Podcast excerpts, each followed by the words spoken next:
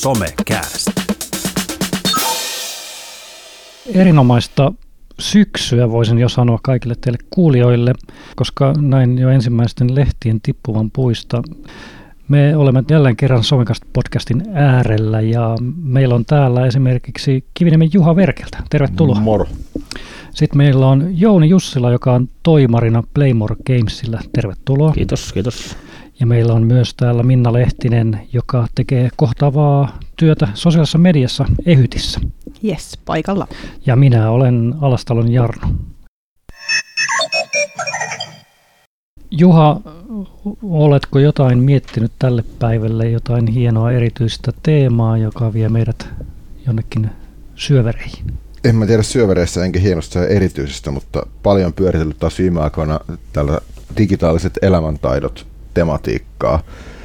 Ähm, tavallaan nuorisotyössä, nuorisotyössäkin kun puhutaan vielä digitaidoista, niin hirveän helposti ajatus juoksee semmoisiin mekaanisiin, pidetäänkö nuorille workshoppeja siitä, että miten tehdään kivan näköinen CV, missä on oikeannäköiset marginaalit. Mitä nyt ehkä voisi olla joku parempi opettamaan kuin nuorison ammattilaiset. Toki nuorison ammattilaiseksi voi sitä tehdä, mutta pitäisikö meidän siihen käyttää kaikkia paukkuja. Ja aiheesta kun on pajattanut artikkeleja kasaan, niin törmäsin, tai esimies törmäytti mut tämmöisen artikkeliin kuin Digital Wellbeing, Developing a New Theoretical Tool for Media Literacy Research, mikä on just niin kuivahko, kuivahko tota wall of text, näytän papereita täällä muille paikalla olijoille, niin ei, ei ole silleen sykähdyttäjä mahdollinen teksti, mutta vaikutti hirveän mielenkiintoiselta.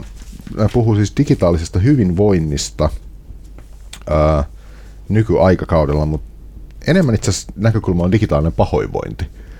Eli jälleen kerran huomaan, että tutkijat on lähtenyt siitä, että täytyy, ei niinkään, että täytyy lapsia ja nuoria täytyy suojella ja rajoittaa, vaan lasten ja nuorten täytyy kehittää taitoja, joilla he voivat rajoittaa itseään, joka toki on ihan tarpeellista, mutta se on mun mielestä aika hirveän kapea näkökulma.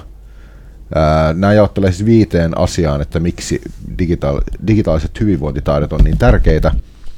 On tämä valintojen ää, määrätön määrä, ää, ärsy, kuinka helposti saadaan fokus siirtymään nykyään asiasta toiseen, miten tätä, niin kuin, ää, tätä fokuksen siirtymistä halutaan kaupallistaa, ää, miten samassa laitteessa on erilaisia aktiviteetteja ja sitten miten kaikki tämä tapahtuu koko ajan joka päivä. Eli tavallaan se kuormitus on ihan älytön. Nämä puhuu siis digitaalisista, digitaalisista hyvinvointitaidoista, niin kuinka voin itse rajoittaa tätä kuormaa. Se kulma, mistä me jutellaan paljon, on myöskin se, että miten esimerkiksi nuorilla on riittävät taidot muodostaa sosiaalisia suhteita verkossa. Eli vähän myös ehkä tämmöistä positiivista näkökulmaa, että se nyt ei ole vaan sitä, että ärsykkeet hautaa meidät, jos ei olla varovaisia tämä ehkä alustuksena, en tiedä mentiinkö mihinkään syövereihin, mutta se on jännä, miten tämä ö, verkko nielee teidät tyyppinen retoriikka on vieläkin tosi voimissaan. Tämä on tosin pari vuotta vanha paperi jo, mutta on kyllä edelleen voimissa. Ihan mahtavaa niin taustaääntä tätä tulee tähän tästä sun paperin hipsuttelusta, että melkein tuosta ASMR-tyylistä niin juttua. Niin, käsitelläänkö edelleenkin digitaalisuutta sitten helposti sen negatiivisuuden kautta? Minna, mit, miten sä oot niin sen kohdannut tai mietit tuota puolta itse? No siis äh, henkilön, joka työskentelee äh, ehkäisevän päihdetyön pari, parissa, jossa yleinen ajatus on se, että me halutaan kieltää kaikki, niin tokihan tuollainen lämmittää, mutta tuota, että ehkä ei suinkaan, että, että mun mielestä toi ylipäätään taito rajoittaa itseään on oikeastaan se niin kuin vähän joka asiassakin ihan, ihan jees. Mm. Että tota, täytyy vain jotenkin tiedostaa ne asiat, jotka, joita ehkä olisi niin kuin syytä, syytä niin kuin pistää sille listalle. Että mitä teillä on esimerkiksi, jos te mietitte omaa digitaalisten tai niin kuin palveluiden käyttöä, niin oletteko te tehnyt tai rajoittanut itseänne? Ja jos niin millä, ta- millä tavalla ja, ja minkä takia? No, tämä on itse asiassa aika mielenkiintoinen, että tämä tulee just nyt puheeksi, koska meillä on meidän itse asiassa HR-päällikkö on työpaikalla nyt aloittanut tämmöisen, meillä on viikkotapaamiset porukassa. Ja, ja aivojen hyvinvointiin liittyen. Ja erityisesti se liittyy tähän digitaalisuuteen ja miten meillä tulee joka tuutista koko ajan tulee viestejä ja sähköposteja ja, ja työ keskeytyy tosi paljon. Ja aivot kuormittuu yllättävän paljon päivän aikana sillä, että on liian monta rautaa tulessa, että sulla on yksi sähköposti, sä et pysty vielä lähettämään, sä odotat tietoa ja jostain, no nyt tuli joku viesti, sä rupeat hoitaa sitä, ai kato postista tuli tämä lasku, sä hoidat. Ja yhtäkkiä sulla on 10-15 prosessia yhtä aikaa käynnissä, mitä sä yrität yhtä aikaa hoitaa. Ja se kuormittaa aivoja tosi paljon. Että meillä on ihan tietoisesti nyt ruvettu siihen, ää, työpaikalla, että pistetään esimerkiksi pistä sähköposti kiinni, pistä Slack tai mikä tahansa pikaviestin mm. onkaan, pistät sen kiinni ja anna taivojen keskittyä kunnolla yhteen hommaan. Ja se, että jos sä haluat päästäkin jossain työssä ää, tämmöiseen niin flow-tilaan, että, että niin kuin ajatus, ajatus virtaa ja sä pystyt keskittyä siihen, niin kyllä se vaatii sen, että, että, että jatkuvalla syötöllä ei, ei joku niin kuin kilauta, mm. kila, kilahda ja keskeytä sun duunia. Että voin kyllä allekirjoittaa täysin, kun nyt tätä on tietoisesti tehnyt jonkun aikaa, mm. niin, niin tajunnut sen, että miten, miten paljon sitä itse asiassa tulee sitä kaikkea digi, digivirtaa koko ajan. Tuo oli ihan mielenkiintoinen. Mä luin yksi päivä ää, viime viikolla, mä luin yhtä artikkelia, jossa just puhuttiin tästä samasta, että miten se niin kuin meillä aikuisillakin se fokus on hajautunut niin moneen paikkaan koko ajan. Ja siitä noin puolen tunnin sisään mä luin artikkelin siitä, miten Google Chrome päivittää selainta niin, että ää, näitä selaimen välilehtiä saa ryhmiteltyä ryhmiksi yksittäisten niin kuin, välilehtien alle. Eli vielä tehokkaammin multitaskataan ja haja, hajautetaan sitä fokusta. Se oli jännä, että nämä sattuivat niin peräkkäin nämä kaksi artikkelia eteen. Mutta kyllä mä huomaan, uh, niin kuin, että se, että, että jos puhutaan niin kuin meidän kaikkien digitaalisesta hyvinvoinnista, niin se, että kun oma työ on esimerkiksi päivittää paljon asioita Instagramiin ja olla tietoinen, niin kyllä siinä se, se tulee olemaan mun alustuksessa keskustelu, että, että tavallaan se, että miten se hajoaa se, että, että tarvii nähdä ikään kuin se, että niitä kommentteja ja osallistua keskusteluun, olla luova ja kiinnostava. Ja tavallaan se, että mitä sä tuossa kerroit Jouni, että, että, että tavallaan se, että pitäisi olla yksi kaista kerrallaan käytössä, niin se ei välttämättä ole huono asia, mm. että, että se täytyy oikeasti suunnitella, että sekin on tärkeää. Sä kysyit tuossa alussa just, että mitä on itsekin, niin mä rupesin miettimään sitä, että kun sosiaalisessa mediassa pitäisi olla sosiaalinen, aktiivinen, ja sitten kun välillä haluaa sellaisia päivityksiä vaan tehdä, että ei kukaan ei vastaisi, kukaan ei kommentoi sitä. Ja nyt kun on jotakin kommentteja tullut tiettyä asiaa, sitten miettii, että pitääkö mun vastata tänään vai voiko mä vastata sitä huomenna, että sen huomaa välillä sitten sen, mm. että, että, että tavallaan ne odotukset nousevat sen mm. kautta sitten sen sosiaalisen mediankin kautta. Ja toi, nämä tutkijat nosti tässä niin mielenkiintoisen pointin myös esiin, että se, että vaikka olisi kuinka hyvät nämä henkilökohtaiset niin kuin digitaalisen hyvinvoinnin taidot, niin yhteisen sosiaaliset normit voi olla sitten taas ristiriidassa sen kanssa, että mä rajoitan omaa somekäyttöä, sitten tulee taas omat sosiaaliset piirit tulee rankkuun, että mm. miksi et sä olekaan koko ajan niin näissä samoissa, samoissa viestimissä tai samoissa ympyröissä, missä kaikki muut on. Mä huomaan esimerkiksi, että kun mulla on tietyissä, että vaikka joku Instan mitkään tämmöiset ilmoitukset ei, ei tule mulle, niin se, että, että täytyy erikseen myöskin tiedottaa muille, että ai niin jo, että jos sä haluat saada heti kiinni, niin että sitten käytän näitä ja näitä palveluita, koska että se niin kuin, täytyy myöskin opettaa sitä niin kuin mm. omaa hyvinvointia, mutta ymmärrän myös ton, että, että se saattaa niin kuin, tavallaan tulla ulkoapäin se paine siihen. Mutta jos mennään niin takaisin hyvinvointiin, mm. sitten näkökulmaa siihen, että, että, että tietenkin se usein näkee sen puolen juuri noissa tutkimuksissa ja noissakin, että sitten nostetaan niiden rajoittamiseen sen kautta, mutta miten sitten, jos sitä annetaankin mahdollisuus, että ollaan niin paljon kuin huvittaa vaikka, no pelaamiseen liittyen usein niin kuin digipelaamiseen tulee niitä kysymyksiä, että paljonko, on, paljonko niin kuin voi pelata ja aiheuttaako se jotakin ja aiheuttaako se vaikka sitten pahimman mahdollisen vaikka sitten koulukiusaamisen, hmm. koulusurmaamisetkin lopulta. Hmm. Että sitä lähdetään niin kuin sen kautta käsittelemään. Niin toisaalta eh, ehkä nuorisotyön kentän tehtävänä pitäisi olla taas tukea niitä positiivisia mediataitoja. Totta kai myös huomioida se, että miten, miten itseään suojellaan niin liialta kuormittumiselta niin sosiaalisen median suhteen, mutta miten esimerkiksi nuorista taas tuetaan siinä, että ne pystyy luomaan sosiaalisia suhteita verkosta ja löytämään ne omat vertaisryhmänsä. Ja se on, se on tietyllä tapaa se on paljon monimutkaisempi kysymys. Ei, ei kukaan varmaan ole esittänyt, että jos sinulla on ruutuaikaa minimissään tunti 15 minuuttia, niin sitten saat sosiaalisia suhteita. Sille ei ole, ei ole semmoista käänteistä mittaria, vaikka niin kuin aika montaa ruutuajan niin maksimia on esitetty. Hankala kysymys. Mutta se on niin kuin elämänhallintataidot. Mm. Et samalla tavalla, että miten hallitset jotain muutakin asiaa, niin sitten tämä mm. kuuluu siihen palettiin. Mm. Mm. Niin mä melkein odotan jo, kun sä mainitsit noista, että mitkä voi olla niitä tota, ikäviä seuraamuksia, että sehän oli, aluksi se oli sarjakuvat ja sitten se oli TV ja sitten se, sit se oli videopelit. Et mä luulen, että se on, sekin alkaa olla jo kohta niin kouluttu juttu, että mikä on seuraava. Hmm. Et varmaan videopelin jälkeen se oli sosiaalinen media, mutta mikä on nyt se, sen jälkeen se seuraava, mikä aiheuttaa kaikki tämän negatiivisen. Mutta se nyt on ainakin ihan selvä, että kaikki mikä voidaan digitalisoida, tullaan digitalisoimaan. Hmm. Että on varmasti yksi ilmiö, mikä mihinkään, mihinkään kyllä häviämässä se, sekä niin kuin sitten työnteossa tai sitten, tai sitten nuorisotyössä. Onko tämä digitaalinen hyvinvointi jotenkin nyt nouseva trendi? Mä, mä oon itse ollut niiden parissa pitkään, mutta tuntuu, että muutkin puhuu siitä entistä enemmän. Kyllä mä luulisin, että se on niin kuin monella tapaa. Toisaalta niin kuin sen fyysisen tuli, hyvinvoinnin tukeminen niin kuin erilaisilla digitaalisilla käkkylöillä, se on ollut pitkään tapetilla, ja sitten toisaalta se, että e, myöskin ihan mun mielestä hyvää ja avointa keskustelua siitä, että onko niin suinpäin – suin päin niin kuin kaikkien mahdolliseen niin kuin digitaalisen kelkkaan hyppääminen ihan järkevää niin kuin minkään ikäisille ihmisille.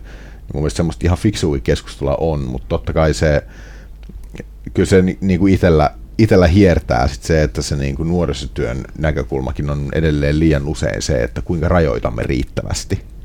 Mm. Ei se, että kuinka hyvin voimme riittävästi vai? Mm. Näin se menee.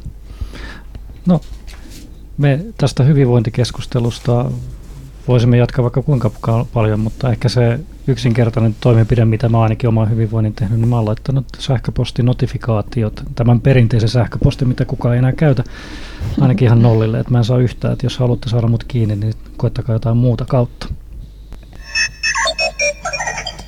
Jouni on nostanut täällä pöydällä lautapelin ja aika jännityksellä odotan, että mitä seuraavaksi tapahtuu.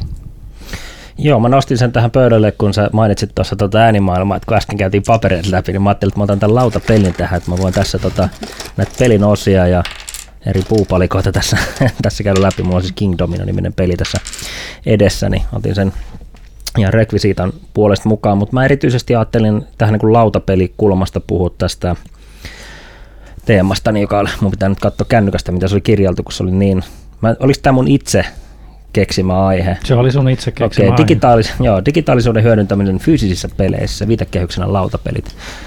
Kamala otsikko, näin nyt kun sen itse näin jälkikäteen luin, että mitä on tullut Se on selkeästi keynote puheenvuoro niin kuin aihe Joo, se on ollut. Tai, joku, joku, tai ehkä se voisi olla otsikkona tuommoisessa paperissa, mitä sanot. Että mm. tunnistan kyllä tuon ilmiön sivukaupalla tekstiä. Se on hyvin tyypillistä lautapelien sääntökirjoille. Ja, ja tota, se, mikä on aika yllättävää lautapeleissä nykyään – niin lautapelit on suositumpia kuin koskaan ennen. Et vuosittain tulee yli 5000 uutta lautapeliä. Et se on 15 uutta peliä keskimäärin joka päivä.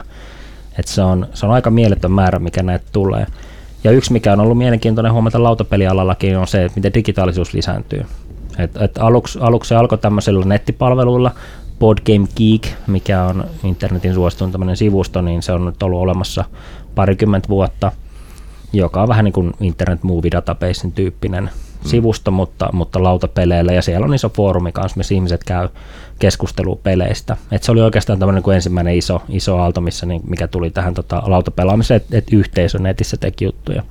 Mutta nyt viimeisen kymmenen vuoden aikana on myös ollut hieno huomata, että, että miten eri tavalla sitä digitaalisuutta halutaan hyödyntää näissä fyysisissä peleissä. Ja, ja tämä nyt ei rajoitu pelkästään lautapeleihin, mutta itse kun toimin lautapelialalla, niin erityisesti puhun siitä näkökulmasta ja mitä tällä digitaalisuudella on pystytty tuomaan näihin peleihin. Ja lautapelit, y- yksi syy tai yksi iso syy, mikä, minkä me uskotaan, että miksi ne on niin suosittu nykyään, on se, että pelit on yksinkertaisesti parempia kuin koskaan ennen. Vähän niin kuin videopeleissäkin, että, että kun ihmiset enemmän sitä tekee ja, ja tota, se kehittyy se taito, niin, niin lautapeleissä on käynyt sama.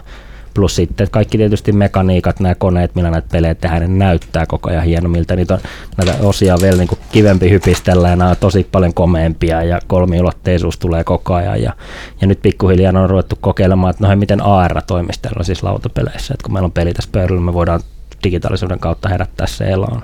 Jos et olisi maininnut, niin olisin kysynyt. Joo.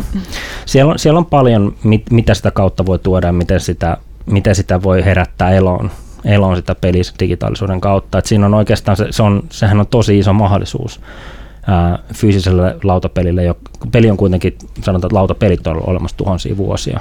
Nyt me voidaan tuoda siihen uusi komponentti, jolla me voidaan tässä pöydän ääressä päivittää ihan lennosta sitä peliä. ja, ja tuoda siihen ja uuden kaltaisia sisältöjä mukaan. Niin, niin tämä on, tää on tietysti meillekin mielenkiintoista, mehän yrityksenäkin niin kuin fokusoidutaan tähän, että me halutaan ratkaista tämä sääntökirjaongelma tällä meidän sovelluksella.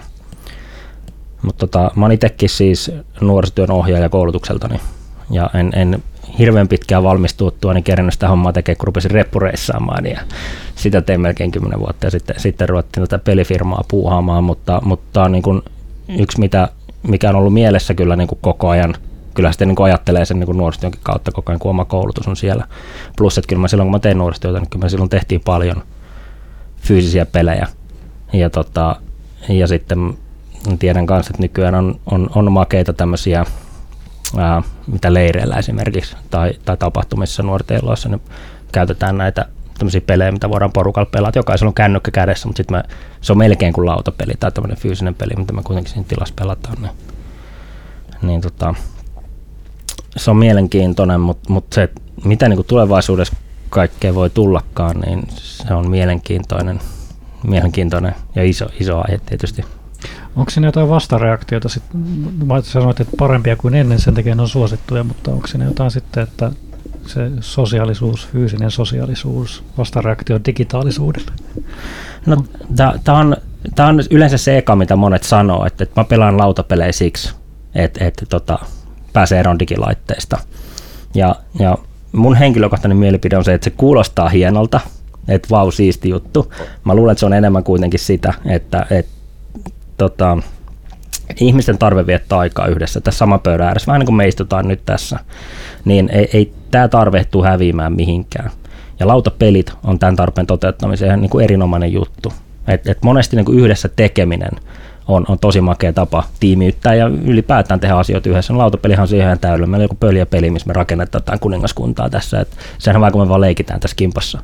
Mutta tämän tyyppinen leikki on niin aikuisillekin enemmän ok, kuin lyödään lekot tähän pöytään ja ruvetaan rakentelemaan niin, niin tota, mä uskon enemmän, että se, se, se syy on nimenomaan siinä, että et pelit on hyviä ja, ja me halutaan viettää aikaa yhdessä kuin siinä, että me päästään säilylaitteesta eroon. Koska jos me keskiverto lautapelipöytään, niin kyllä ne kännykät on siinä jengillä. Siinä räplätään Facebookia, hei mä otan Inst- vitsi mitä siisti nappula, mä otan Instagramiin tästä kuvan. Että ei se, ei se häviä se digitaalisuus siinä, niin kuin siinä pelin yhteydessä mihinkään. Että et kyllä se niin kuin läsnä on. Että et, kyllä siihen pitää sitten niin tietoisesti tehdä se päätös niin kuin päästä siitä eroon, mutta en mä niin kuin usko, että lautapelit siksi suosittuja olisi. Hmm. Tuleeko Minna tai Juha sulle, teille mieleen tästä, että miten lautapelejä on käytetty jossain, en mä nyt tarkoita ihan nuorisotaloilla, mutta muuten jossain. Mä tiedän esimerkiksi, että pelaamistahan käytetään esimerkiksi jossakin addiktio ja niiden auttamisessa jossakin asioissa, että pyritään luomaan toisenlainen addiktio, en tarkoita pelkästään alkoholia ja muuta, mutta niin kuin jossain muissa asioissa. Mutta onko se nähnyt jossain toiminnassa? No ekana tulee mieleen, että on just muista Väestöliitolla on ainakin tämmöinen uh, mä en muista sen pelin nimeä, mutta just missä on enemmän sellainen tietovisa-tyyppisiä pelejä on uh, niin kuin tuon teeman ympärillä. Ja sitten tulee mieleen ihan mikä omastakin kaapista on joskus löytynyt, oli, taisi olla Haluatko miljonääriksi tai olisiko se ollut Trivial, jossa oli sitten se joku kysymys jollakin CD-levyllä, joka työnnettiin DVD-soittimeen ja, ja vastattiin mm. tiettyihin kysymyksiin. Mutta joo, mä oon huono vastaamaan tähän. Se on jännä kyllä, että siis tota, tavallaan tuo lautapelikulttuuri, mitä se kuitenkin on, on, tota, on läsnä siinä mielessä, mä mietin omaa, niin kuin, omaa ikäryhmää, viiteryhmää, niin kyllä mulla on siis samaikäisiä kavereita, niin kuin kolmevitosia, nelikymppisiä kavereita, jotka harrastaa lautapelejä aktiivisesti. Ähm, mutta sitten jos mä mietin niin kuin nuorisotyössä, niin ei mulla tule kyllä esimerkkiä mieleen, missä mä muistasin, että mihin mä olisin törmännyt. Mä tiedän kyllä, että niinku lautapelejä on, lautapelejä käytetään, mutta mä muistan nuorisotalolta kyllä, että siellä on kasa lautapelejä jossain nurkassa, mutta ei niitä juuri kukaan koskaan käyttänyt. Tavallaan, että se on niin silleen suunnitelmallista. Toisaalta joka pubista löytyy Trivial mm. Pursuit ja Alias, mutta ei siellä kyllä peli PC ole yhdessäkään nurkassa. Paitsi se, joka oli tuolla Jätkäsaaressa, sehän oli kokonainen baari, jossa oli miljoona kaikkia eri konsoleita. Ah, okay. Okay. Mutta olin viime viikonloppuna nuorisotilalla töissä, niin siellä mm. todellakin, että siellä ei pelattu, tuota, että se oli Fortnitea tai mm. Billistä, mutta sillä, että, että se mikä, mitä on joskus kun ollaan pelattu, niin sit se on ollut aika mm. sillä ohjaajavetosta, että sitten siellä on joku liikerettoa pelaamassa sitten joku työntekijä, ja siitä on muodostunut joku semmoinen ikään kuin tapa tai mm. niin kuin perinne, niin sitä kautta niin kuin on nähnyt niitä. Minkä verran nuorisolaiset harrastaa Ähm, Näpit. mun, on, mun on vaikea sanoa, tota, sanotaan nyt tuohon niin 12-18 mm. joku tämmöinen haarukka, niin, niin vaikea on siitä sanoa. Tämä on yksi asia, mitä me esimerkiksi meidän palvelulla halutaan tuoda. Mm. Että me voitaisiin tuoda palvelu, jolla me itse asiassa voitaisiin saada tämmöistä dataa, että minkä ikäiset pelaaja, kuin paljon ja millaisissa porukoissa ja kaikkea mm. tämmöistä, koska nykyään lautapelialalla ei oikein tämmöistä käyttäytymisestä tietoa. Et, et se, mikä me messuilla nähdään, on totta kai niin kuin esimerkiksi messukävijöistä, että lautapelimessut on tosi isoja, siellä on kymmeniä tuhansia kävijöitä. Ja, tota, ja, ja nythän on tota, nyt syyskuun viimeisenä viikonloppuna Redissä on lautapelaamaan tapahtuma, ja, tota, ja Suomessa on Ropekon on iso, iso pöytä peleihin ja ropeihin, rope, roolipeleihin tämmöinen liittyvä tapahtuma, ja on muitakin monta Dragonia ja muuta näitä Suomessa, niin, niin tota, siellä on paljon kuhinaa ja sen tiedet, me tiedetään kyllä vahvasti, että se sanotaan se 25-45 porukka Mm. Että lautapelit on tosi suosittuja siinä piirissä, niin kuin sä sanoit, että sullakin mm. yhtäkkiä löytyykin, niin kuin, että, että kaverit harrastaa yhtäkkiä aika paljon näitä. Ja se on, se on vielä isompi trendi Euroopassa ja Pohjois-Amerikassa tällä hetkellä. Mm. Mutta mut siitä on tosi vaikea sanoa, että, että niin kuin iso tota, ää, niin kuin, niin kuin harrastus se tuommoiselle teineille on. Kyllä mä tiedän, että se merkittävä on. Esimerkiksi tosi paljon Magic the Gatheringia pelataan, vaikka peli on ollut olemassa tosi pitkään, mutta mm mutta se on edelleen todella suosittu ja siis kasvo taas tänä vuonna Magic the Gathering. Ja kyllä mä oon nähnyt, että tällaisia lautapeli-iltoja käytetään sellaisia, jonka tavoitteena on sitten, että sellaiset, jotka ei nyt välttämättä halua, mutta on vaikeuksia siis kohdata muita ihmisiä esimerkiksi tuollaisessa niin tietyssä toiminnassa, että on niin sosiaalisia pelkoja tai haasteita, niin lautapelihan on loistava tapa, niin se on sellainen niin turvallinen objekti, mistä sitten ei tarvitse puhua muuta kuin siitä pelistä itsestään ja siitä tehdä ja sitä hommaa ja sen kautta sitten tulee se sosiaaliset kontaktit. Joo, ja niin kuin tuossa mainittiin, että nuorisotiloilla on yleensä paljon lautapelejä ja sitten sekin, että se on usein ohjaajavetosta, niin se onkin, että nuoret niitä pelejä sinne harvoin enit sinne hankkii. Hmm. Vaan mä melkein niin kuin suosittelisin ohjaajille, jotka, joita kiinnostaa lautapelien käyttö nuoriso-ohjaajille, niin, niin nyt kun pelejä on niin paljon, niin etsii, etsii sieltä semmoiset, millaista peliä mä haluan vetää, millaiselle porukalle, minkä tyyppisen kokemuksen mä haluan. Ja opettelee sen yhden pelin. Ja vetää sitä sitten sen nuorten illoissa, koska lautapeli on siinä mielessä makea tuote, että, että sitä jaksaa pelata uudelleen ja uudelleen. Ja porukka vaihtuu, se pelikokemus on aina eri. Hmm. Niin, niin katsoo jostain niin sen yhden pelin. Tän mä opettelen, tämä hommataan meille hyllyyn. Ja, ja tällä, tällä mä saan niin kuin uudelleen ja uudelleen niin kuin hyviä, hyviä niin kuin kokemuksia sitten porukalla. Ja lautapelit on mielestäni siitä hienoja, että siinä ilta menee nopeasti ja voi istua ja sitä voi tehdä missä tahansa. On sitten joku kahvilan nurkka tai, tai mikä kohta tahansa, niin siitä ei sähkö ihan nopeasti lopu. Mutta mä innolla odotan, että mitä tuo digitaalinen ulottuvuus siihen tuo ja pystyy tuomaan, koska mä oon itse odottanut myös sitä puolta, että koska esimerkiksi jotkut asiat tulee, no AR ja VR on ehkä sellainen niin kuin ajatus, mikä sitten niin kuin loogisesti ajattelee, että totta kai se tulee jonakin päivänä, mutta kaikkea muutakin, mitä siihen voi tulla. Sitä me jäämme odottamaan ja ehkä tästä somekastistakin tulee joku oma lautapeli jossain vaiheessa. No niin, puhutaan sitten lisää. Minna, olisi nyt sun vuoro kertoa jostain jotain. Ihanaa. Ihan tämän alkuun mä haluan sanoa, että, että todella huonoa suunnittelua, että henkilö, joka tykkää todennäköisesti eniten ASMRssä, ää, ASMRstä tässä huoneessa, niin ei ole, ei, mulla ei oikein mitään, mulla ei ole pelinappiloita ja, ja muuta, mutta ehkä mä voin hieroa niitä mun kyniä tässä viereen tai niin yhteen, jos tämä toimisi. Me voidaan kuunnella sitä kymmenen minuuttia tässä. Joo, kun mä just sanoin, että mä jännittää ihan sikana tämä, että niin kuin mä, joten I'm all in. tämä ei ole huono juttu. Tota, äh, mä halusin nostaa tähän keskusteluun siis mun henkilökohtaisen hajoilun siitä, että millaista on tehdä töitä nuorille Instagramissa, koska mä huomaan, että, että semmoinen äh, hiipivä tunne semmoisesta vähän kuristavasta alisuoriutumisesta ja siitä, että miten hitsissä mä saan äh, kehitettyä jotain niin siistiä nuorille, että se myöskin kiinnostaa heitä. Ja, äh, ja sitten oon itse tein tuossa yhden kampiksen pari, pari viikkoa tässä, tai pari edellistä viikkoa, ja se oli ihan hyvä kokemus, mutta, mutta silti jotenkin mä oon jäänyt miettimään sitä, että, että missä on se viisasten kivi äh, suhteessa nuorten tavoittamiseen äh, just vaikka Instagramissa, joka nyt on se mun, mun media, eli Uh, eli se, että, että mun kysymys kuuluukin, että, että miten nuorisotyöntekijästä saadaan piinkova influensseri, eikä se tyyppi, joka saa 23 tykkäystä Instassa sipsi kulhokuvasta kuka haluaa tarttua tähän, koska siis niin. niin. niin se, että pakollakaan ei voi olla sit tavallaan tehdä sitä, että se jos se ensimmäinen sääntö on just, että varsinkin nuoret näkee sen, jos olet niin te- tekemällä tehtyä juttua. Mm. Jos ei se tule itsestään, niin miten sitä tehdä. Niin ja pitääkö nuorison työntekijä olla se pinkova influenssari, joka saa kaikki tavoitettua ja vaikka jos haluaa nyt sinne nuorisotyötilaan niin saada ihmisiä, niin se onko se somen kautta mm. saadaan. Pitääkö olla suuri vaikuttaja? Juha. Pitää. Ja miten se tehdään, niin, kun sä vastaat niin, noin? Niin, niin. Joo, niin, niin, teen muikkareita. Tämä sosiaalisen, sosiaalinen media on just tämä niin mun kovin juttu. Kyllä. Vähän se maker-hahmo verkes. Ei totta, um, kyllä, kyllä mun mielestä niin kuin ehdottomasti nuorisotyön täytyy olla niissä ympäristöissä, missä nuoret on. Se, että täytyykö nuoriso olla piinkova influenssari, niin siitä voi olla montaa mieltä.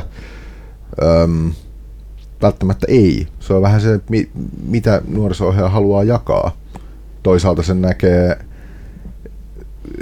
se, mikä on nuorisotyön rooli missä tahansa sosiaalisen median palvelussa, niin se on jotenkin vieläkin aaltoliikkeessä, ikään kuin some olisi jotenkin uusi juttu.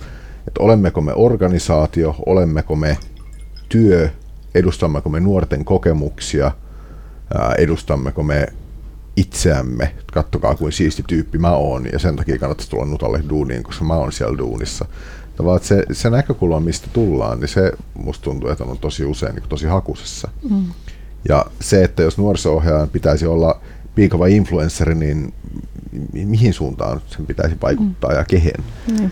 Mä puhun että oman, työn, oman työn näkökulmasta, missä mm. mä promoan ikään kuin äh, tämmöisiä terveellisiä tai hyviä vai fiksuja valintoja siitä näkökulmasta, että nuorten kokemat päihdehaitat olisi vähäisemmät.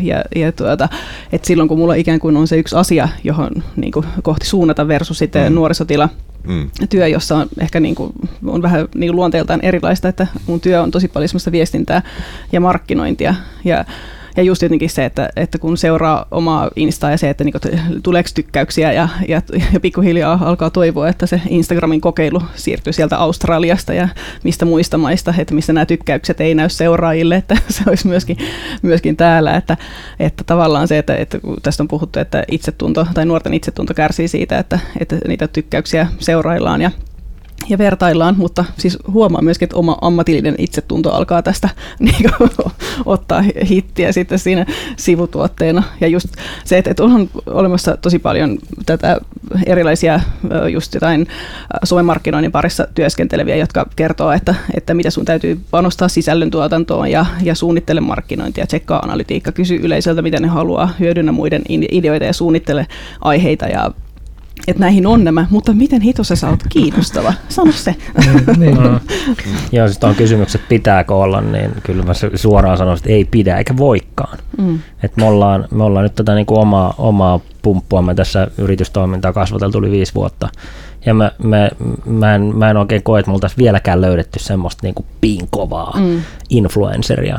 Et, et se on tosi kova skilli mikä on. Ja se, se ei ole pelkästään just, että, että mä, sä osaat sen niin kuin taitona, vaan sulla pitää olla siihen myös se niin kuin luontainen kyvykkyys. Ja jos me mietitään nyt niin esimerkiksi nuorisotyön ohjaajia ja nuorten kanssa töitä tekeviä, niin, niin todennäköisesti sun ammattitaito ei välttämättä ole siinä just siinä niin kuin piinkovassa influenceriudessa. Että et totta kai niin kuin on hyvä, että on riittävät taidot, sä pystyt, sä, sä meet sosiaalisessa mediassa ja netissä niin kuin sanotaan nyt jokseen, vähän, jo, jollain tasolla ainakin vähän niin kuin kalavedessä. Että se ei ole ihan semmoinen niin vieras maailma ja ainakaan pelottava maailma ja niin kuin luotaan työntävä. Mutta mut kyllähän jokaisen pitää löytää se oma, oma tyyli tehdä sitä. Että et ei kannata kuvitella varmaan, että et mm. nyt mun pitää olla vitsi tuossa naapuri, na, tota naapurikunnasta, mitä ikinä. Joo, niin on kato tuommoinen mm. nuori tikkaa, tota, että meidän pitäisi tehdä sama juttu. Mä löytää siihen se luontainen tapa, mm. että mitä se sitten on. Se voi olla, että sä et ole välttämättä influencer, mutta ehkä saatkin aktiivinen kommentoija. Mm. Ja tuossa on minusta kiinnostavaa myöskin se, että äh, huomata, että kuinka siis myöskin sattumanvaraisesti joku nuori tai tubettaja, joka kertoo jostain, niin saattaa olla huomattavasti äh, niin kuin suurempi vaikutus sillä hänen puheellaan, kuin itse on ammattilaisena sillä tavalla miettinyt, että no niin, että mikä tämä on tämä kaari tässä ja mikä, mikä olisi tämmöisen nuor, nuoreen vetoavaa. Että se, se mm. on, joo, tämä on jännä. Kyllä se välillä suoraan sanottuna ärsyttää, kun itsekin jotain markkinointiponnistelua jossain tekee ja sitten käyttää siihen aikaa ja suunnittelee ja miettii ja tekee ja ainakin omasta mielestä tosi hyvä ja kaveritkin tykkää, mutta sitten, sitten, sitten se ei lähde niin leviämään ja sitten joku tekee viidessä minuutissa jonkun pläjäyksen ja sitten sattuman kautta vaikka joku julkki se retweettaa tai sitten jakaa Facebookista tai Instagramissa tykkää siitä, niin sitten siitä tulee mm. iso ilmiö. Etkö mä väitän myös, että, että okei se pitää olla luontaista, mutta sitten ei välttämättä, siihenkin auttaa paljon tuuri, mm. että joku mm. sattuu nyt tykkäämään tästä tai joku saattaa. Että mun suosituin twiitti on edelleenkin se, kun Sauli Niinistö sattuu twiittaamaan, kun mä hänestä puhun, kun törmäsin kadulla, niin sitä edelleenkin tykätään vuoden jälkeen. Mutta sitten sellainen kova asia sisältö, mitä mä halusin jakaa, niin kaksi tykkäystä. niin. Mulla, mulla on samanlaisia kokemuksia itsellä kanssa, että tykätymät postaukset on semmoisia, niin että eihän tämän pitänyt olla mikään. Niin. Mutta toisaalta se tuo sen luontainen, että monethan influencerit tekee ehkä luontaisesti, on lähtenyt tekemään sitä, että, että ainakin on sanottu, että mm. se on sitten lähtenyt siitä, että kuinka moni, kuinka moni influenceri muuten on sitten, että on työn takia mä laitan lainausmerkit täällä ilmaan, niin pakotettuna tekemään sitä niin kuin hommaa, että kuinka, että kuinka paljon se vaikuttajat on ollut sellaisia, jotka on sitten vaan lähtenyt jotain tekemään ja niistä on tullut sen takia vaikuttaja. Ei se, että sä teet työn takia jotain. En tiedä. Mulla ei itse asiassa, en osaa sanoa. Hyvä kysymys. Hyppäsen Mikko ehkä nyt tavallaan niin tällaisia, mutta mm. f tai muuta. Mutta. Mm. Mutta miten mä mietin, että, että tuota, myöskin sitä koulutusta, että vastataanko nuorisoalan koulutuksissa tähän ikään kuin kasvavaan tar- niin kuin tarpeeseen olla myöskin suvereni tarinankertoja somessa? Ei. Vastaus on ei. ei. Voimme päättää lähetyksen nyt, niin. Jarno. Tämä on sinänsä mielenkiintoista, kun meillä tulee Somekast podcast tota, muutaman viikon tämän jälkeen ilmeisesti, missä on arvioitu just, että mitä nuorisotyöntekijän tekijäyhdin tulisi niin opiskella tulevaisuudessa. Ja, ja ehkä siellä nyt osa oli tämä teknistä ja muuta tämän puolesta, mutta ehkä sellainen, niin kuin, että mikä rooli heillä tulee olemaan ja millä tavalla sitten pystyy viemään, niin vastaus on varmaan juuri ei. Siis hommahan menee vihkoon siinä vaiheessa, kun, kun nuorison ammattilaiset usein, tai nuorison, nuorison ammattia opiskeleville digitaaliset asiat on hyvin ohkaisena pintasilauksena siellä jossain. Me ollaan pyritty verkisesti vaikuttaa siihen vuosien varrella vaihteleviin tuloksin.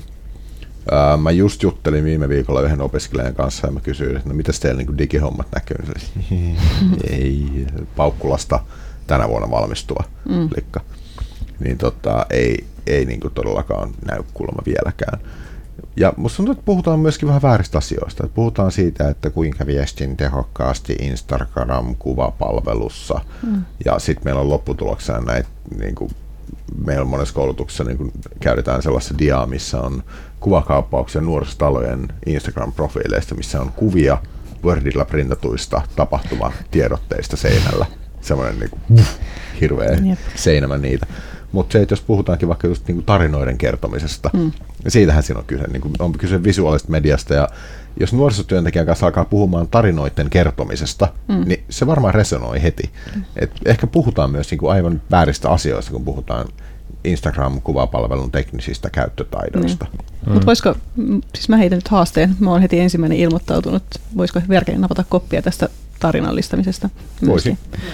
Hyvä. Voisi. Asiaa käydä meidän koulutuksen jonkun verran läpi, mutta okay. ehkä se voisi vahvistaa vielä. Niin se oikeastaan se, että toivottavasti siitä välineet, miten käytetään jotain teknisesti asiaa, niin kuin mm. ollaan, toivottavasti mennään siihen syvemmällä, mutta se, että miten kertoo hyvä tarina, niin se vaatii aina sitten sellaista pientä jumppaa. Mehän Ko- myös kieltäydytään, siis niin, meitä kysytään, että kuinka luomme Facebook-profiilit. Ei tule kouluttamaan, sori.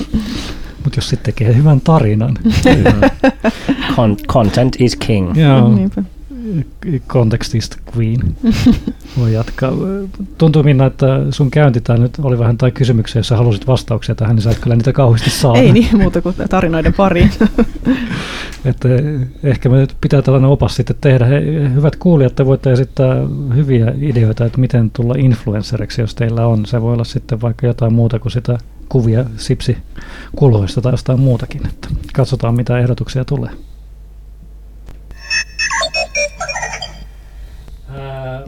Mä haluaisin keskustella blokkaamisesta tässä kohtaa. En mä tiedä, käyttääkö, käytättekö te Twitteriä? Jep. Satunnaisen epäsäännöllisesti. No niin, satunnaisen epäsäännöllisesti, ja, mutta tietää mikä Twitter yleensä on. No, muutkin somepalvelut mahdollistaa blokkaamisen, mutta tarkoitan blokkaamisella sitä, että kun ihmistä blokataan ja jotenkin ehkä keskustelu on noussut tuolla Twitter-kuplassa, että, että koska saa blokata toisen ja, ja Ja onko sallittua blokata ilman, että on ärsyntynyt jostain tai että joku ihminen käyttäytyy huonosti? Oletteko te koskaan blokannut ketään jossain somepalvelussa? Kysy vaan kuinka monta. Kuinka monta? Tosi, tosi monta. Sä käskit kysyä. Joo, kyllä. Ja va- varsinkin meillä, niin kuin tuohon äskeiseen aiheeseenkin mä mietin, että niin kuin trollit on yksi tämmöinen, tämmöinen tota, kun, kun netissä toimit, niin että et miten niin kuin, miten niin tämmöisten kanssa toimii. Tietysti sitten vielä ottaa nuorisotyön näkökulman, että, että blokkaaminen on aika usein, se on se ikuinen toimenpide. Et, et, ei mulla ainakaan tule niin sitten vuoden päästä tultu ketään päästettyä pois ja aika harva mm. palvelu mahdollistaa mitään, että hiilinättää tyyppi kolmeksi kuukaudeksi tai näin. Että, mutta on, kyllä on tullut blokattua. Onko se Juha? Mä sattumalta näin mun Facebookin ää, niin blokatut käyttäjät ja siellä on kolme ihmistä. Ja yhden kohdalla joudun miettimään, niin kuin, että miksi en poistanut blokkia, mutta siis en muistanut enää, miksi on hänet blokannut. Kaksi muistan ihan selkeästi, mikä oli keissi. Mutta nämä kaikki niin siviiliin liittyviä, että ei, ei niin kuin työn puolesta. Instagramista tulee blokkailtua harva se päivä.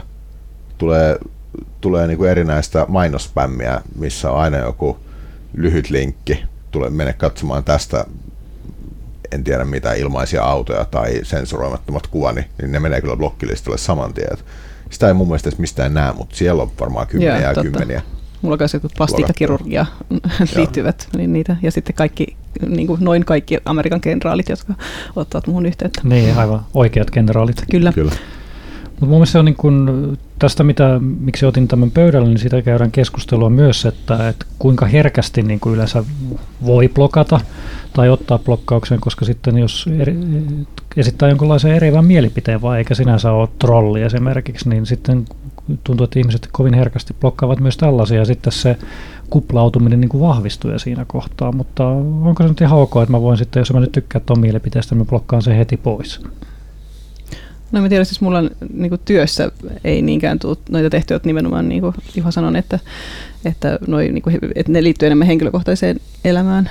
Että mun mielestä on ollut itse asiassa tosi hyödyllistäkin käydä keskustelua, varsinkin kun puhutaan nuorista, jotka ei välttämättä ole aina ihan niin öyhyttäviä kuin ehkä aikuiset. Niin tavallaan se, että, että yhtäkkiä tuon meidän nuuskakoukkukamppiksen aikana, kun nuuska sattuu olemaan sellainen teema, joka jostain syystä herättää tunteiden paloa, niin, niin tavallaan se, että sitten yhtäkkiä se, niin kuin, siellä vähän niin kuin vitsailun kautta, että, että tavallaan, että, että ei me tule olemaan tästä samaa mieltä, joten agree to disagree ja sitten ikään kuin niin, keskustellaan ja, ja sitten tämänkin näiden tyyppien kohdalla, joita mä nyt mietin, niin ne rupesivat seuraamaan meitä huolimatta siitä, että vaikka me oltiin ihan eri mieltä, mutta sitten osattiin käydä se keskustelu ikään kuin sen verran nätisti, että se nauratti ehkä kumpaakin osapuolta, vaikka se nyt oli ihan so- soopaa. Mm.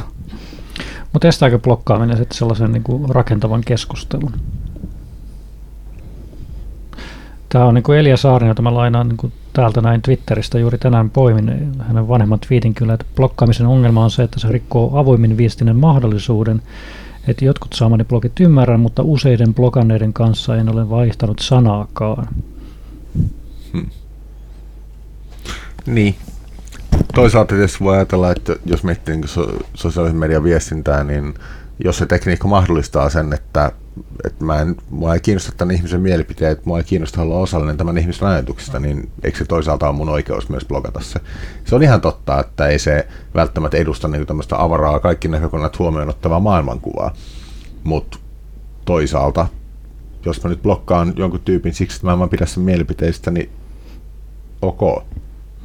Mä taas tykkään tuosta Instagramin ominaisuudesta, että se, että siellä voi mykistää. Eli mm. tavallaan se, että sä et tarvii blokata, koska mä olen esimerkiksi tehnyt meidän Bueno Talk-tilillä sen, että, että musta on tosi kiva, että nuorisotilat seuraa meitä, mutta sitten mä huomasin yhtäkkiä, että, että kun se ottaa sen algoritmin sen mun iän mukaan, niin se tarkoittaa, että mä näin siellä ainoastaan ikään kuin aikuisten sisältöä, jolloin mä, mä mykistän nyt kaikki nuorisotila-seuraajat, seuraan kyllä ja käyn välillä kommentoimassa, mutta se, se, sitä kautta mä pääsin kiinni niihin ikään kuin nuoriin seuraajiin, jotka ja niin kuin näkee, mitä heille kuuluu. Mm. Joo, mä tykkään muuten toiminnasta. Tuo Facebookissa ja Twitterissäkin se on, niin tota, Facebookissa varsinkin mä laitan 30 päivän jäähylle välillä ihmisiä, kun huomaa, että niillä on joku tietty markkinointikampanja, niin vaikka korostaa tiettyä juttua tosi Mm. paljon, että mä käyn sitten välillä katsomassa sitä, mutta en jaksa Mm. katsoa sitä 30 päivää, kun joku puhuu jostain asiasta vähän liikaakin, vaikka vaalien alla esimerkiksi. Tai joku vaan saa uuden kissan ja nyt siitä on joka päivä Älä laitettava viitti, kolme toi, toi on aivan täysin. Hei, hei nyt, Älä- nyt, mennään niin nyt- vähän rajojen ylittä. nyt, nyt blokataan. niin. siis tä, tässä blokkaamisessa on mun mielestä tota, se jännä. Mä mietin tätä, että tota, äsken, kun mä kävelin meidän toimistolta tähän, niin kyllä mä blokkasin tuossa matkallakin monta ihmistä. Ei tämä ole pelkästään mitä, mitä niin kuin ehkä tekee sosiaalisessa mediassa. Tuossa on, jo, tossa on monta puhelinmyyjää esimerkiksi tuossa kampiaukiolla, mistä mä kävelin läpi. Mm. Ja, ja mä ihan suoraan vaan niin kuin laitan, laitan niin kuin käden pystyyn, että et, et, ei. Et, et, saman toiminnon mä siinä teen kuin minkä mä tekisin netissä, kun joku tulisi Mm. kauppaamaan jotain. Mm. Mm. Et, et, et sinänsä se tota, ää, on toimenpide, mitä me, mä luulen, että me tehdään jokainen joka päivä jatkuvasti. Mm. Mm. Et, et me halutaan valita ne ihmiset, joiden kanssa me halutaan kommunikoida. Ja se, että jos jonkun nyt blokkiin laittaa, niin todennäköisesti siinä on jo lähtökohtaisesti se keskustelu ollut siinä vaiheessa jo vinossa. Että et, okei, jotkut voi tehdä sen niin kuin pelkästään sillä perusteella, että sä oot eri mieltä kuin minä, niin mä blokkaan sut. Mutta todennäköisesti se eriävä mielipide on esitetty tavalla, josta se blokki johtuu. Ei välttämättä siitä mielipiteestä, mutta tyylistä. Mutta voisiko toisaalta argumentoida, että jonkun blokkaaminen jossain verkon sosiaalisen median palvelussa ää, on itse asiassa avoimempaa, koska toinen saa tiedon siitä, että se on blokattu. Mähän voin nyt täysin blokata niin kuin kaikki sun mielipiteet niin kuin mielessäni esittää muka kuuntelevani sua ja arvostan sun mielestä, että mm, mm, joo, tosi mielenkiintoista, mm. kyllä, mm, mm. mutta mä itse asiassa täysin jätän huomiotta sun näkökantas kokonaan. Kyllä. Niin Onko se tietyllä tavalla paljon avoimempaa, että sieltä tulee se niin kuin blocked? Niin tämä on se toinen, että pitääkö loukkaantua, kun joku blokkaa sut. Mm. Ootte se, onko, tiedättekö te, että te, teidät on blokattu? Joo. On. Miltä se tuntuu?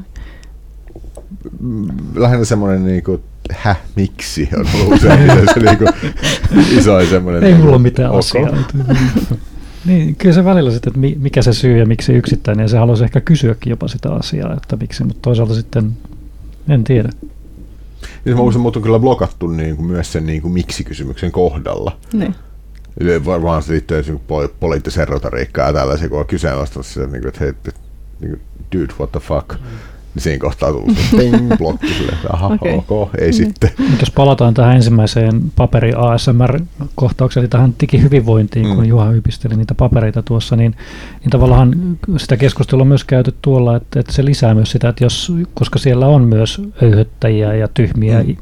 Tyhmähköjä ihmisiä, jotka sitten taas eivät osaa sitä keskustelua käydä, niin onhan se oman hyvinvoinnin, jos sä blokkaat sen, niin sun ei välttämättä tarvitse kohdata no vaikka äärimmäisen sitä vihapuhetta vaikka. Mm.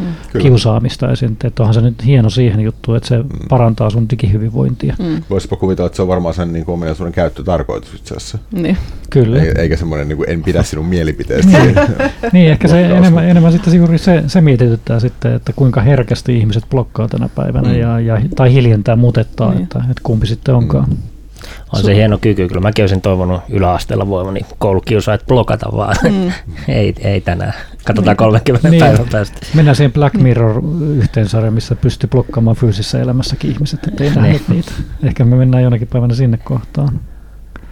Mutta se, se tuntuu olevan ja, ja tänään, tänään tota, on julkaistu myös tota Venäjän ää, trollauksen, mikä trollitehdas, mikä se kirjan Joo. nimi olikaan. Jessica Aron. Jessica Aron kirja just, että missä hän kertoo niitä ja, ja oliko se yhdeksän muuta sitten kertovat siitä omista kokemuksistaan, kun he ovat näistä Venäjän trollitehtaista ja muusta kirjoitellut, että kuinka he ovat kohdanneet sitten esimerkiksi näitä ja tähän liittyen tätä keskustelua on myös käyty somessa, että mitä voi blokata ja mitä se tarkoittaa ja minkälaista vaikuttamista siellä tapahtuu Mm. ja keskustelukulttuurin menossa. Niin tuossa varmaan toi, toi, on hankala teema just sen takia, että, että totta kai omalla niin kuin yksityisellä, yksityisessä kanavissa sä voit blokkailla ja niin kuin, toimia miten huvittaa. Mutta se, että sit jos on niin kuin esimerkiksi ammatillisesti ja sit nuorten kanssa toiminnassa ja näin, niin siinä on, siinä on jo heti eri, eri taso, millä sun pitää vastata sen kysymykseen, että voiko mä nyt hiljentää tämän, Mm. voiko mä poistaa tämän kommentin tästä. Niin, vaikka jos joku niin viimeaikaisessa, äh, viimeaikaisessa otsikossa on ollut allianssi, niin jos olisit ruvennut blokkaamaan kaikkia Twitter-tilejä, jotka kyseenalaisesti allianssin hallituksen toimintaa, niin olisi se varmaan niin kuin lisännyt vaan vettä myllyyn. Niin, kyllä. ei se ainakaan olisi niin sitä läpinäkyvyyttä. Että ehkä siinä on joku, toinen, että voiko joku järjestö, joku toimija blokata jonkun? Mitä se katsoo? Tuo oli hyvä esimerkki mm. Mitä sitä... Niin, hyvä puhuin, kysymys. Puhuin niin kuin yksilön näkökulmasta, mutta...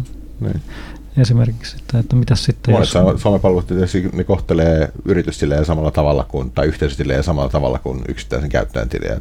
Teknisesti kyllä, mutta sit, niin se on erikoista, että kun järjestö ikään kuin sosiaalisessa mediassa teki statementin, että me emme kommunikoi tämän järjestön kanssa mm. ollenkaan tai tämän tahon kanssa – niin kuin, ai OKM, mm, ei, ei käy. Kyllä se varmaan kannattaa ainakin strategiat miettiä etukäteen ja skena, sena, eri skenaariot, että mm. et, et, jos me nyt tämä tehdään, niin tässä on niinku tämmöisiä vaihtoehtoja, mitä tässä voi käydä, että miten me vastataan sitten näihin. Mm. Mutta ei ne helppoja kuitenkaan. Mm. Et, mm. Et. Ehkä blokkaukset ja muutetukset kuuluu tähän päivään, koska sitä digitaalista sisältöä niin paljon maailmassa, että kaikkea ei vaan pysty suodattamaan, niin tämä on yksi tapa suodattaa sitä, eikä se ole välttämättä niin suuri, jos joku minut blokkaa tai jonkun muun. Se on vain tätä elämää. No, me olemme täällä blokkailleet, ryhtyneet influenssereiksi, pelanneet lautapelejä ja käsitelleet digihyvinvointia. Ehkä tämäkin tulevat lähetykset me teemme erilaisina ASMR-versioina, tai voisimme nauhoittaa tähän perään paperi lautapeli ASMR. Ja kiitokset teille. On ollut erittäin mielenkiintoinen somikast jälleen kerran. Täällä pöydän ääressä on ollut siis Juha Kiviniemi, Jouni Jussila ja Minna Lehtinen ja minä olen Jarno Alastalo. Muistakaa kuunnella tämä jakso huolella ja aikaisemmatkin jaksot. Moikka! Löydät meidät myös internetistä www.somecast.fi.